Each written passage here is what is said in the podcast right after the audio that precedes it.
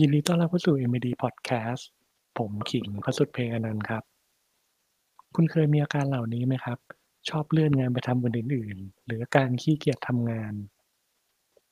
ถ้าเป็นแล้วก็มาดูฟัง Podcast นี้เลยครับมันมีบทความบทเรื่องนึงครับชื่อว่า One to Stop Procrastinating in สองพันยี่สิบเอ็ด โดยเจฟ ฮาร์เดนซึ่งเขาได้เขียนวิธีการเลิกผัดวันประกันพรุ่งไว้ครับแล้วก็พูดถึงงานวิจัยตัวหนึ่งเกี่ยวกับผลกระทบของการที่เป็นคนชอบเลื่อนงานนะครับไว้ว่าคนที่ชอบผัดผัดวันประกันพรุ่งบ่อยๆนะครับมีแนวโน้มที่จะมีรายได้น้อยและอาจจะต้องเผชิญกับความวิตกกังวลอีกด้วยหนำซ้ำยังเสี่ยงต่อการเป็นโรคหัวใจโรคหลอดเลือดสาเหตุก็คือนั่นก็เพราะว่าการเลื่อนกิจกรรมใดๆออกไปเนี่ยครับมันไม่ใช่ว่างานจะเสร็จช้าลง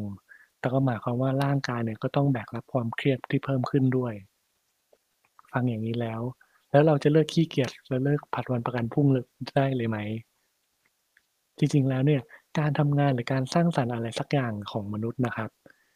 มันจะมีเรื่องเกี่ยวกับเรื่องของแรงจูงใจเข้ามาซึ่งผลจากการศึกษาในเว็บไซต์ของชื่อว่า Apply Psychology นะครับ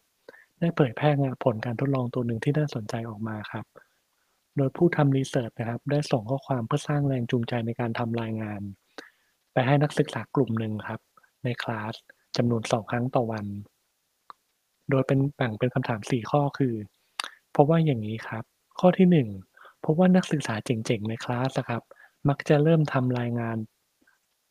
ให้เสร็จก่อนกำหนดเสมอข้อที่สองครับลองจินตนาการดูนะครับตัวเองในช่วงเวลาก่อนถึงกำหนดส่งงานนะครับถ้าเรายังไม่ได้ทำงานเลยเรารู้สึกยังไงบ้างรีบเร่งเร่งร้อนถูกไหมครับข้อที่สามครับมีงานวิจัยบอกว่าการย่อยงานใหญ่ๆครับให้เป็นส่วนๆจะช่วยทำให้คุณรู้สึกอยากทำงานมากขึ้น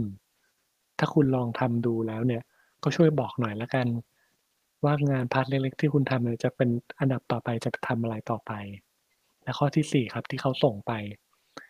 ถ้าคุณต้องทำสิ่งหนึ่งที่จะทำให้รายงานเสร็จทันเวลารายงานสิ่งที่คุณจะทำนั้นนะคืออะไรนั่นนั่นก็คือสี่ข้อความที่เขาที่เขาพยายามจะสลับส่งกันไปในสองครั้งต่อวันนั้นที่ผู้ที่ผู้วิจัยนะครับเลือกส่งคำถามเหล่านี้ไปให้นักศึกษาเนี่ยก็เพราะว่าอยากให้พวกเขามีแรงจูงใจในการทำงานเพิ่มครับซึ่งหลักซึ่งก็พบว่าหลังจากส่งข้อความไปแล้วเนี่ยเป็นเวลาติดต่อกันสองสัปดาห์นักศึกษาที่ได้รับข้อความนั้นนะครับก็เริ่มทำรายงานผลแลบให้ส่งก่อนถึงก่อนกำหนดแต่อย่างไรก็ตามครับผลที่เกิดขึ้นเนี่ยก็ไม่สามารถเกิดขึ้นได้ทันทีครับแต่มันเป็นการเกิดจากการกระทำซ้ำๆซึ่งใช้เวลาระยะเวลาประมาณหนึ่งและจากผลการทดลองครับเขาใช้เวลาไปประมาณสองสัปดาห์งั้นจากงานงานวิจัยข้างต้นนะครับทำให้เราพอได้ไอเดียอะไรบ้างหนึ่งครับคือมันทำให้เราพอได้ไอเดียในการสร้างแรงจูงใจให้กับตัวเองโดยการนำทั้งสี่คำถามนั้นนะครับมาปรับใช้กับตัวเองสี่ข้อนั้นมีอะไรมาดูกันครับข้อที่หนึ่งครับคนที่ประสบความสำเร็จครับจะทำยังไงถ้ามีเป้าหมายเดียวกันกับเราข้อแรกนี้เนี่ยเป็นการสวมแว่นตาของผู้อื่นนะครับเหมือนเหมือนกับใส่หน้ากากของคนอื่นเข้ามาทำอย่างนี้เพื่ออะไรก็เพื่อว่าใช้มองเป้าหมายของตนเองครับลองคิดเล่นๆดูครับว่าถ้าเพื่อนร่วมงานของเราเนี่ยที่ทำงานอะไรสักอย่างแล้วรวดทำเสร็จรวดเร็วเนี่ยเขาจะทำอะไรอยู่บ้างถ้าแล้วถ้าเขาเขามาต้องทำต้องทำงานอย่างเงี้ยอันเนี้ยครับก็ให้คิดให้สุดโต่งไปเลยว่า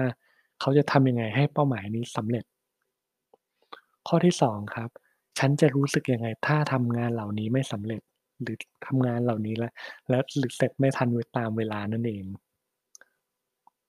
ลองตรวจสอบความตรวจสอบความคิดนึกคิดของตัวเองภายในให้ดีครับจำลองสถานการณ์มาเลยว่าถ้าเราทำงานนี้ไม่เสร็จเนี่ยเราจะต้องรีบปั่นให้เสร็จทันเวลาเนี่ยเราจะต้องผิดหวังแค่ไหนเราจะต้องเสียดายโอกาสอะไรออกไปบ้างข้อที่สามครับถ้าให้เลือกทำสิ่งเดียวที่จะทำให้งานนี้เนี่ยเสร็จทันเวลาสิ่งนั้นคืออะไรหาขั้นตอนที่สำคัญที่สุดในงานชิ้นนี้ครับ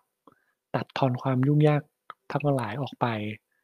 แล้วมันก็จะเหลือแต่สิ่งที่สำคัญเนื้อแท้ของงานนะครับที่คุณจะทำนั้น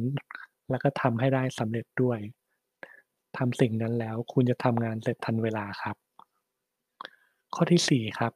อะไรคือสิ่งแรกหรือสิ่งต่อไปที่ฉันจะต้องทำต่อคำถามเนี่ยครับจะช่วยแบ่งให้งานของคุณนะออกเป็นสัดส่วนได้จากงานชิ้นใหญ่ๆก็จะหั่นเหลือซอยย่อยๆเป็นส่วนเป็นส่วนไปโดยการเรียงลำดับจากขั้นตอนแรกครับไปจนถึงขั้นตอนสุดท้ายเพื่อให้เห็นภาพรวมและสิ่งที่จะต้องทำในลำดับถัดไปลักษณะสามซ้ำครับคุณยังคุณก็จะไม่รู้สึกหน่วยด้วยว่าสิ่งที่คุณทำมันยากเกินไปหรือมันเยอะเกินไปเพราะเราได้ซอยซอยงานเป็นชิ้นเล็กๆแล้วเป็นยังไงบ้างครับสี่คำถามนั้นคำถามทั้งหมดนั้นก็ดูจะไม่ยากเกินกว่าจะนำมาถามตัวเองเห็นด้วยไหมครับเราอาจจะนำคำถามเนี่ยลองมาตั้งสติตัวเองสักสองครั้งต่อวันแล้วก็ทำอย่างนี้ครับไปสองสัปดาห์แล้วลองสังเกตดูสิครับว่าการทำงานของเราเนี่ยมีอะไรเปลี่ยนแปลงไปบ้างสำหรับผมในฐานะโฮสต์วันนี้ผมก็หมดหน้าที่แต่เพียงเท่านี้แหละครับเราไว้เจอกันใหม่ครั้งหน้าสวัสดีครับ